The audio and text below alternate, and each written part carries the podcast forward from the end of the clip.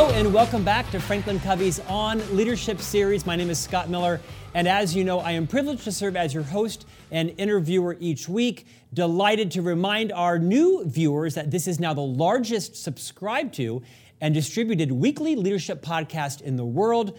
We are delighted at all of those of you who are subscribing weekly or perhaps consuming it on franklincovey.com. If you're not already registered, please do so and have your teams join us as well. Great conversations each week where we interview best selling authors, business leaders, both inside and outside of Franklin Covey.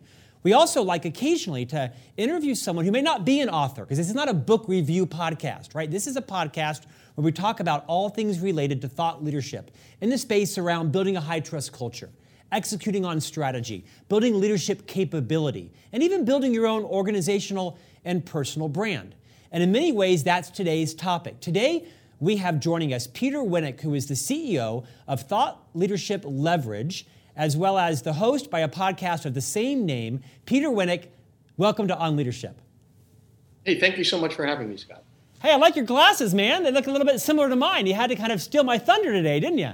I did. They, they, they usually wind up on top of my head same with mine. We'll, we'll, start with the Monans. I, am right there. We're in the same generation, if you will. So, Peter, man, I am very encouraged about today's conversation because although you are not an author by choice, you are very much in the book business because your company and your most of your career has been dedicated to the creation of thought leadership, helping authors and speakers and CEOs build their brands, build their influence, build their mouthpieces, and oftentimes it comes from a book that they perhaps have written or an article or such. So you very much have been in that industry for decades. Uh, we've been friends for a better part of a year, and I can start with introducing you by saying you are uh, next to me, perhaps a step above me, one of the most articulate people in the world when it comes to really understanding what does thought leadership mean? What is its currency? How do you create it? How do you get anointed one? And we're going to discuss all those things in the next uh, uh half an hour or so. Before I do that, would you just remind our viewers and listeners a bit about your own career path to give them some context for how you came to found and become the CEO of Thought Leadership Leverage? Yeah, so the short answer is uh, in a totally accidental and nonlinear way, right? So I, early in my career, I was always entrepreneurial and I like to build things and buy businesses and sell businesses and figure out how to make them work. And then the other side of me, which I thought was a totally unrelated piece was I was just, you know, for lack of a better term, a nerd. I was just reading business books all day and night and business magazines and anything I can get my hand on. Uh, because if you're an underfunded entrepreneur, which I think is probably a redundant term for most of us, uh, that's the cheapest way to get information into your head, right? So I was in my early 20s and saying, man, you know, how come my people don't do what I'd like them to do? How come this isn't happening? I'm like, somebody else must have figured this out. So I would just consume everything I could. And then those two paths sort of intersected about uh, 16, 17 years ago, where I got brought in to do a turnaround uh, at a company that was a communications consulting company that was global. And my entire career had been spent building things. And um, turnaround work I didn't really like because you're really salvaging and it's about disassembling or saving something, which is less fun. But what I learned from that company, which was a, a pretty well known communications consulting companies, wow, there's a whole business side to this thought leadership. And that's my jam. That's like, I think like a consultant in, in terms of Venn diagrams. Wow, entrepreneurial piece and thought leadership and content and all that fun stuff. And there's a business side to that. Like, sign me up for that. So here I am. So, Peter, for our listeners and viewers that have heard the term of Kevin Bacon's six degrees of separation, I think it's more like Peter Winick's three degrees of separation because you know everybody. I mean, uh, the books behind me, you know almost all the authors, you know their agents, you know their publicists, you know their editors. This has been the culmination of decades of, of work and, and helping to consult with these thought leaders to actually build sure. their voices, build their platforms, build their influence, build their followers, build their business. Let's start and kind of level set for our audience because we hear a lot about this term thought leadership. Uh, my title at Franklin Covey is the Executive Vice President of Thought Leadership. It's one of the few titles in public companies, I think, in the world. And I have my own point of view, but since you're right heart in the middle of the business, will you kind of educate the audience on what do you see thought leadership is? What is it not? How does someone become one? Give us kind of your, yeah, your so there's, PhD on that. Yeah, so there's been some what I would call inflation around the term sure. that reminds me of some of the cool and funky terms that were bestowed upon HR people back in the dot com days of 99, 2000, 2001. They weren't HR people anymore. They were chief happy officers or whatever. Um, but I think true thought leadership as a definition, there's two elements of it. Let's let's just break it apart.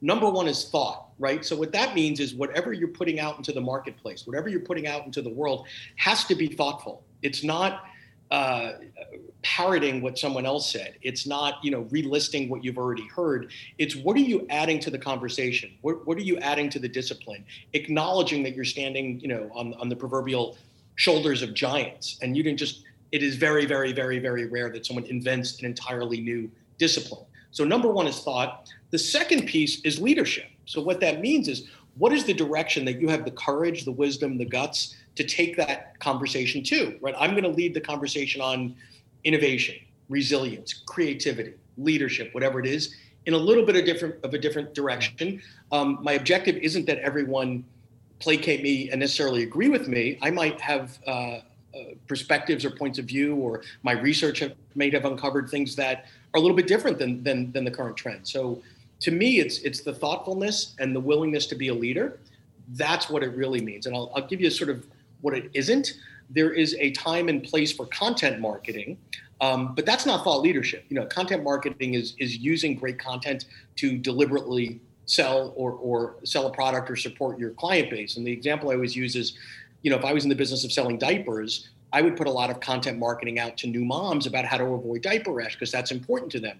Let's not call that thought leadership, right? That's just not thought leadership. And there's examples of that type of stuff happening in financial services, CPG, et cetera.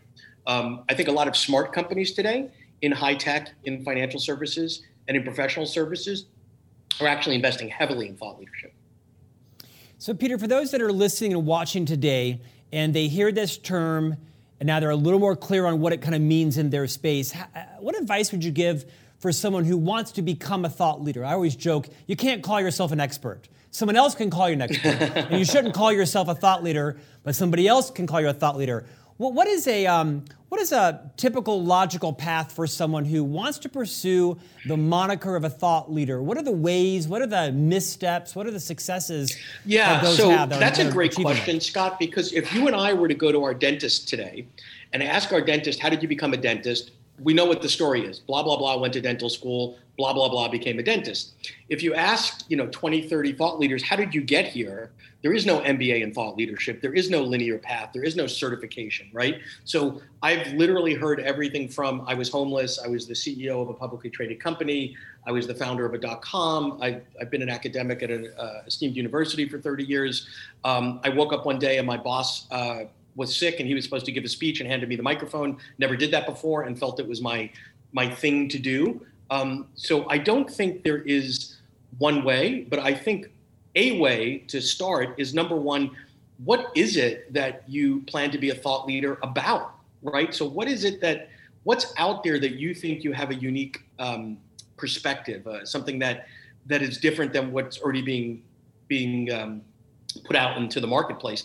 And I think what a lot of people do is I've seen really, really, really smart business people like CEOs of Fortune 50s forget basic business strategy when it comes to thought leadership. So if if you and I were sitting around today, Scott, and said, let's open a little donut shop. Hey, great, that would be great. There's a series of things that we would do before we invested our time, our money, and our effort into do that. We'd say, let's do a little bit of a competitive analysis of the marketplace. Do we want to be in the high end donut business? Do we want to be in the high volume donut business? Is it going to be vegan? Is it going to be little donuts, big donuts? We, we'd have some sense of what the competition is, what our pricing is, what the cost structure is, et cetera. And I think a lot of times people sort of jump into the pool and on the way in take a look to see if there's any water. So I think you need to do some competitive analysis and say, where is there room that's aligned with who I am and what I believe to, to, to add my voice. And, and I always ask, sort of somewhat snarkily, why you? Does the world need another book on dot, dot, dot? And, and if you can't answer that question really succinctly, then you're, you're probably not there yet.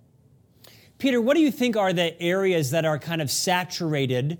And what are some areas that you think are really looking and craving for individual original thought leadership? Yeah, so I think that w- w- what we have to understand is that thought leadership runs in parallel to the business world, right? There are cycles that happen and patterns that happen, et cetera. So just a few months ago, the things that were quote hot in vogue, it was the employee experience, it was the war for talent, and it's it's kind of just it, to be putting those things out in the marketplace aggressively today would indicate one is tone deaf because we're not living in a war for talent, unfortunately. Um, we don't have the resources to invest in the employee experience that we did just a few months ago. So I think there's there's short-term cycles that you have to look at. So I, I see people struggling with things like I was on a call yesterday with somebody. How do you deal with onboarding new people that you've never met?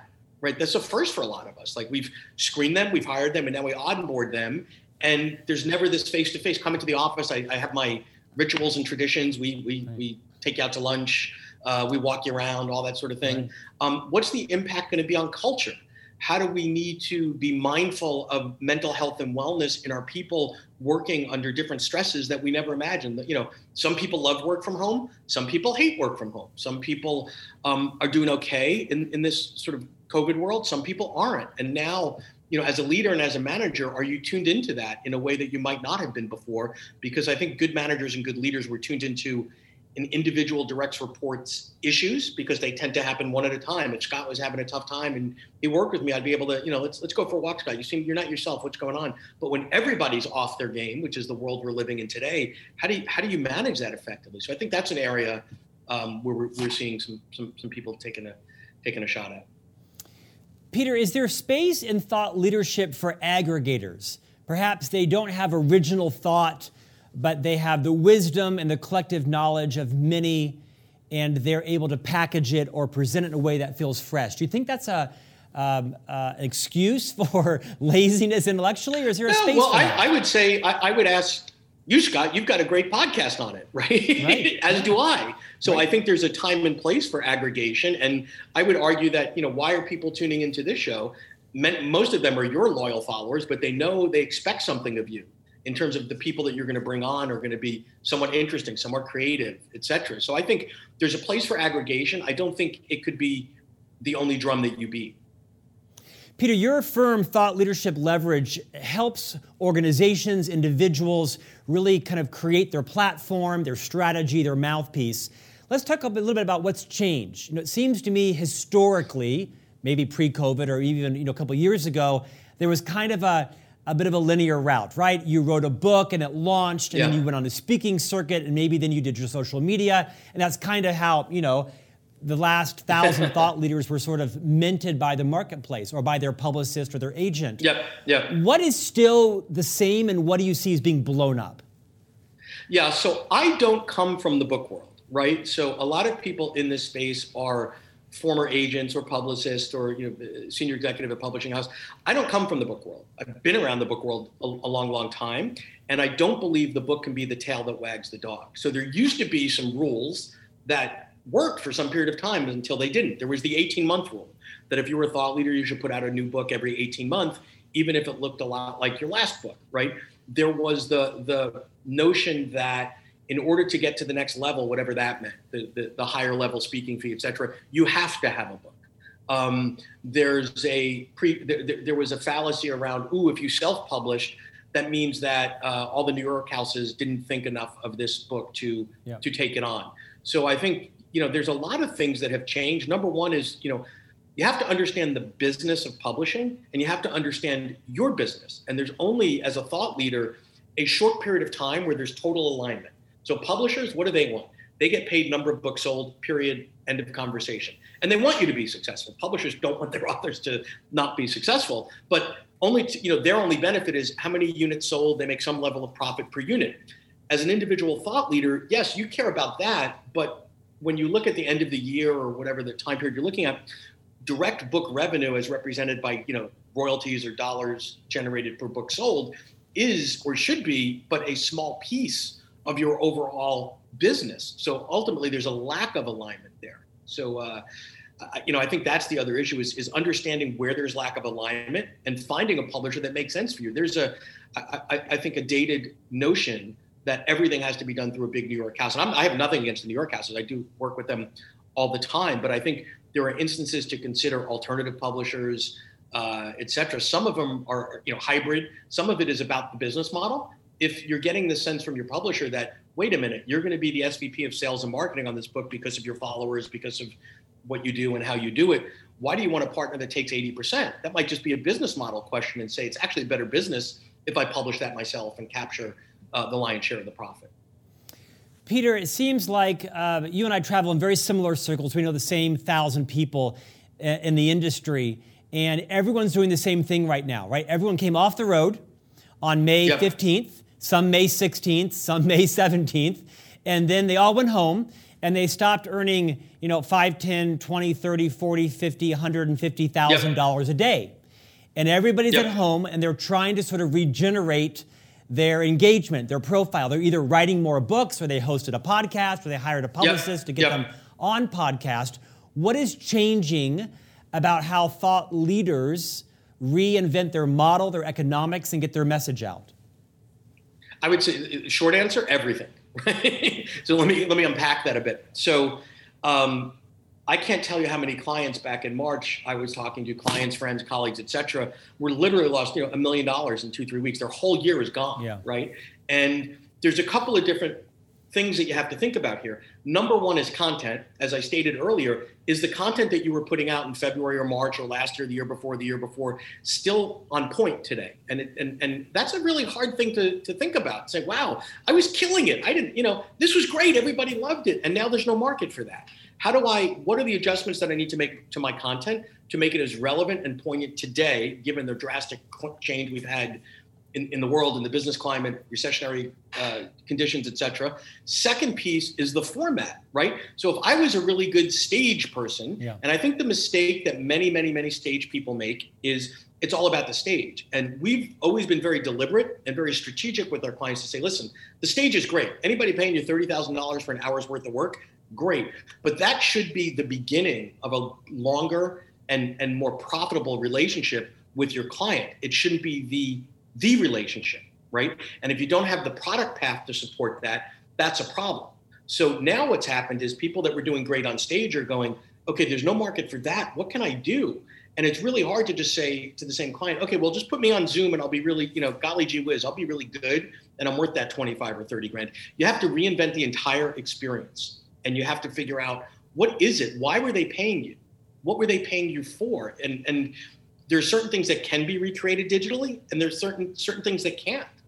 You know, and I think it's those that are breaking it down to the molecular level and saying, you know, it's not just a 45 minute Zoom or webinar or whatever experience. There's some stuff that we're going to do in advance. I've got some surveys and assessments, whatever. I'm going to create a custom video to your people in advance. We'll do the 45 minute thing. Then I'll put them into cohorts, but re-examine the whole experience and think about how can you articulate to your clients the impact and the ROI of the investment that they're making in you. Because speaking was fairly easy. What what was the buyer buying? Entertainment, engagement, and dropping a few nuggets. And and we're just not in a climate for that, both both financially and just where people's heads are. That's just not where the world is today, unfortunately. Peter, take a breath before you answer this next question. I want you to think about maybe one or two thought leaders that have built a big brand. They've built a business. They've had impact. They've changed lives. They've improved businesses. And they've done it really well. And you've also seen them start to pivot in this new economy, you know, post COVID. Do any minds come, any names come to mind? And what is it you think they're doing right that others should take note of? Take your time. Well, I think that's I think that's two separate questions. Probably. There have been many that have done it really right.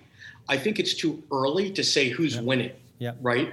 I'm seeing right now a lot of experimentation, and I think that's a good thing. I think we're there's this odd window, and that window won't stay open forever, where you can say to your client, you know, I've never done it this way before, but here's what I'm thinking right? You couldn't say that a year ago because why were they paying you the big bucks? Because you've done it before and you know the answer. So I think a lot of his experimentation. We're seeing, you know, I am seeing things like masterminds. I'm seeing um, people being really generous, uh, people listening to what the clients want, speakers moving back into consulting and problem solving. Um, creating multi-pronged events. I, I wouldn't say I've seen here's the three winners that are killing it. I've seen a, a, a monitoring about a dozen people that are doing things that are really, really interesting. I think it's too early. I think that the jury's still out. So, answer the first part of the question as you look back at the perhaps 20, 30, 40 years of thought leadership, what kind of really became a thing with Stephen Covey and Hyrum Smith and Ken Blanchard and the rest of the group. Who are the ones that impressed you the most that built brands that were enduring but also impacted lives in a way that was, you know, more about maybe even mission than just margin?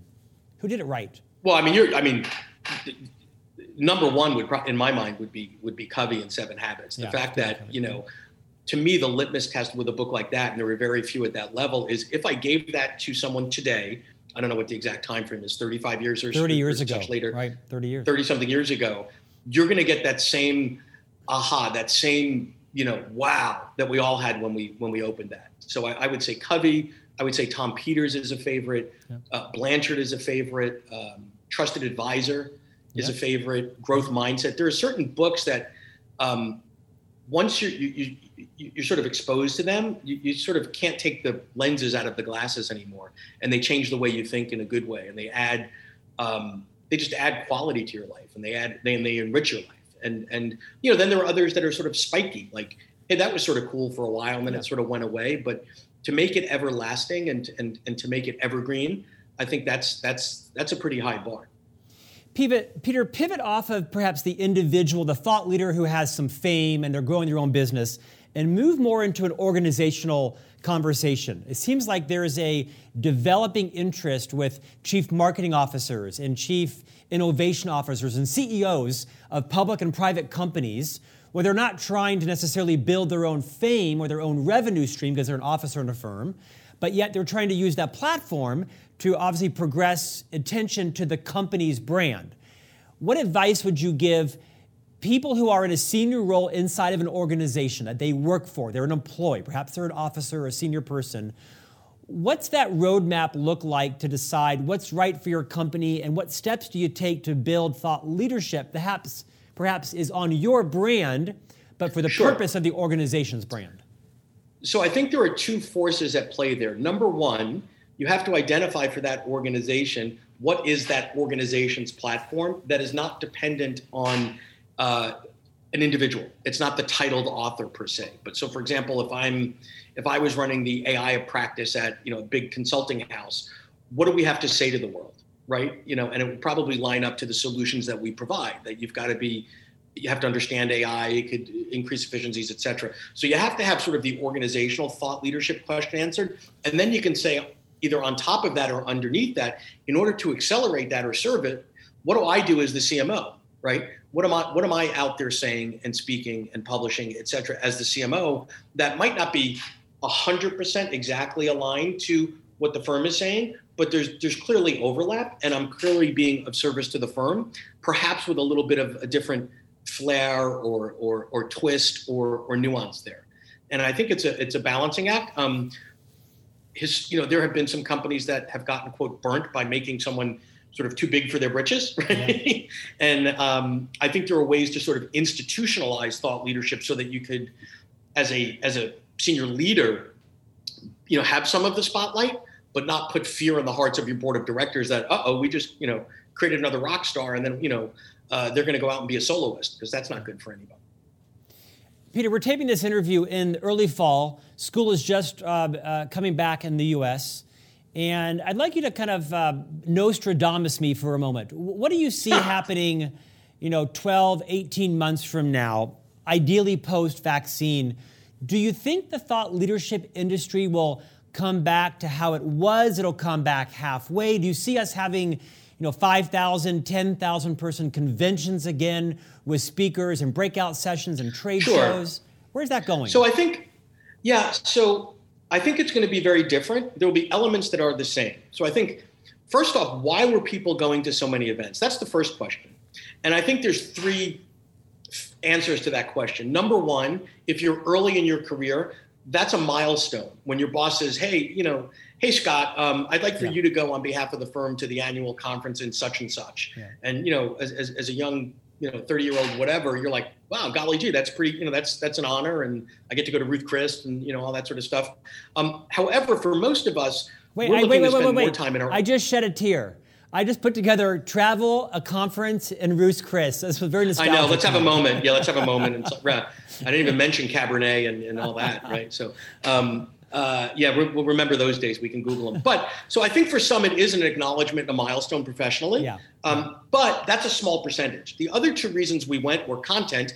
It was convenient to go to Scottsdale for three days in February to hear everything there was to hear about my industry in one place technology trends, the, the latest thinking, and then some external speakers popped in there. But the third piece, and this this goes into sort of human nature and you and, and will not be quelled by anything, is community. I like Scott. Scott likes me. We live in different cities. That's the once or twice a year we actually get to be together. Yeah. And it's career insurance. And we like to spend time with each other. And we like to share our networks with one another. And we like to just hang out a little bit. So I think the thought leaders that are smart now are dabbling with how do I wrap my, my content that I know is good because it was good before, and how do I wrap it in some community?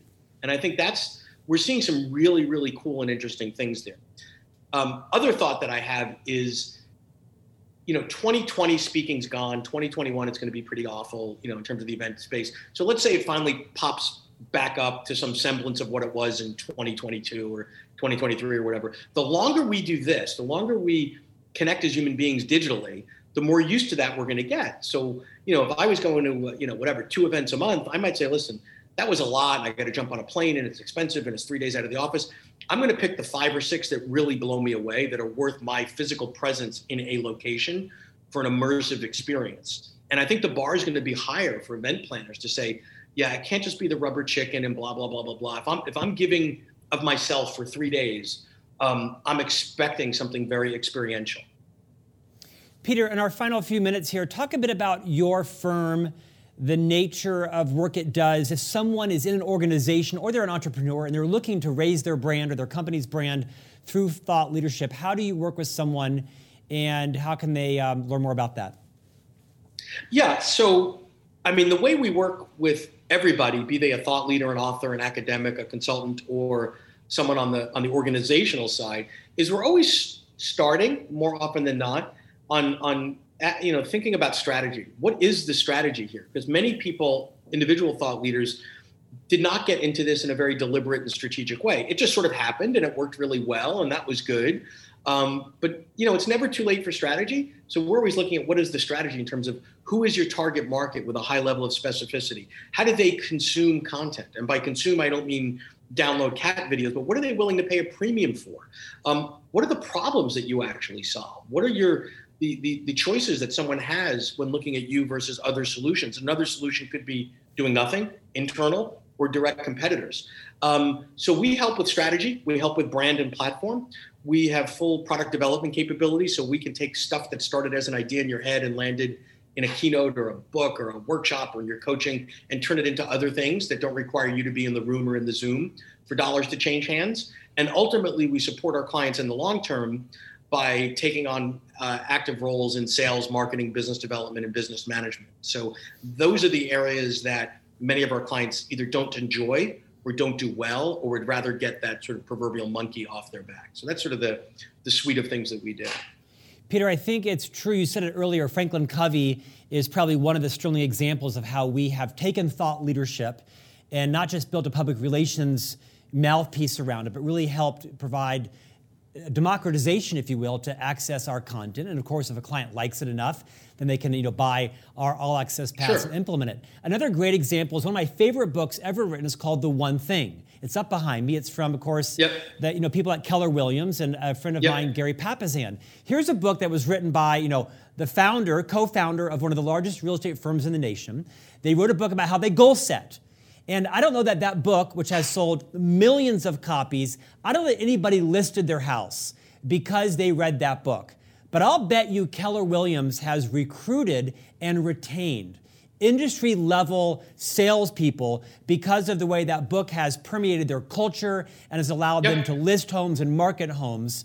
I'm guessing the one thing is a great example of thought leadership at the corporate level, made a couple guys famous, but it also had great internal consequences in terms of employee morale yeah, culture. so I'll, I'll see your one thing and raise you a delivering Please. happiness, Yeah. right? Well, we can play nerd poker here. So I think Tony Hsieh, when he came out with delivering happiness, similar thing. That Yeah. was basically a book about the culture of a call center. Yeah. Like, really, who would want to buy that? That was really cool, and I think it did a ton. Exactly what you said about recruitment, about retention, Yeah. about understanding the culture, and they've actually turned what has always been perceived as a cost center, the call center, into a profit center. People pay money to tour that. Well, they did before COVID, but people are actually paying money to walk around the call center. So I would ask yourself as a company, what is it that we have that's a byproduct, you know, that, that Yeah. we just do that we might be able to turn into something of value to another population? I'll, I'll give you one more. Um, I think the book was called The Ritz Carlton Way, where uh, someone wrote a book. right? The, the one of, one of the CLOs at Ritz Carlton back in the day when that was the penultimate brand in luxury before they were acquired by, by Marriott about the Ritz Carlton way. And they basically took the Training and Development Institute and opened it up to everybody else, Right. ex hospitality. Right. So taking a cost center, making it a profit center based on it's running on the engine of thought leadership of what that company's about and what it represents. Peter, we're going to end on this compliment to you because one of the things I like most about you, other than your expertise on something I'm passionate about, is you're a very abundant person. You and I have kind of dueling podcast. We have a lot of uh, similar but different guests. Talk a bit about your podcast. Who are some of the guests that you've had? Who's coming up? And how can somebody register? Yeah, so the podcast is leveraging thought leadership. I've been blessed that I've had. I- I'm I'm amazed at who we've had. So we've had Dan Pink, we've had Marshall Goldsmith, Stephen M. R. Covey, uh, Ken Blanchard. Uh, we're saved with Tom Peters, uh, Chester Elton, Rita McGrath. I mean, Yeah. go on and on and check the list. Um, what we talk about, which is what I think makes it unique, is only two things. It's not a podcast to go on to just pitch the book. There's eight, 80,000 others to do that. We talk about number one, the journey. How did you get here? And that's because I'm personally fascinated with that. So it's somewhat selfish. And I think others are intrigued by that question. And then the other thing is the underlying business model. So it's been designed to bore the heck out of anyone that isn't really in the business side of this. So um, it's on iTunes, it's on Spotify, it's on all the usual suspects. And, uh, um, you know, we've, we put out two episodes a week. There, there's so many episodes coming out. It changes all the time. Well, it's a superb podcast. I highly recommend it. I'm you. looking forward to listening to the interview coming up with Tom Peters. Peter, thank you for your time today. You're in Manhattan. You're coming out of a couple of months of quarantine. I wish you and your family well and look forward to collaborating with you more um, on building this thought leadership industry and making sure that all of us are good stewards of it as well. Peter, thank you for your time today. Thanks. Thanks so much for having me. And thanks for joining us on another episode of On Leadership with Scott Miller. If you're not subscribing, visit franklincovey.com, click on the tab, register. It comes out every Tuesday via email that has this video interview as well as an audio edition, including my weekly blog and a Franklin Covey downloadable leadership tool. And you also can subscribe on all your favorite podcast platforms. Thank you for joining us, and we'll see you back next week for a new conversation.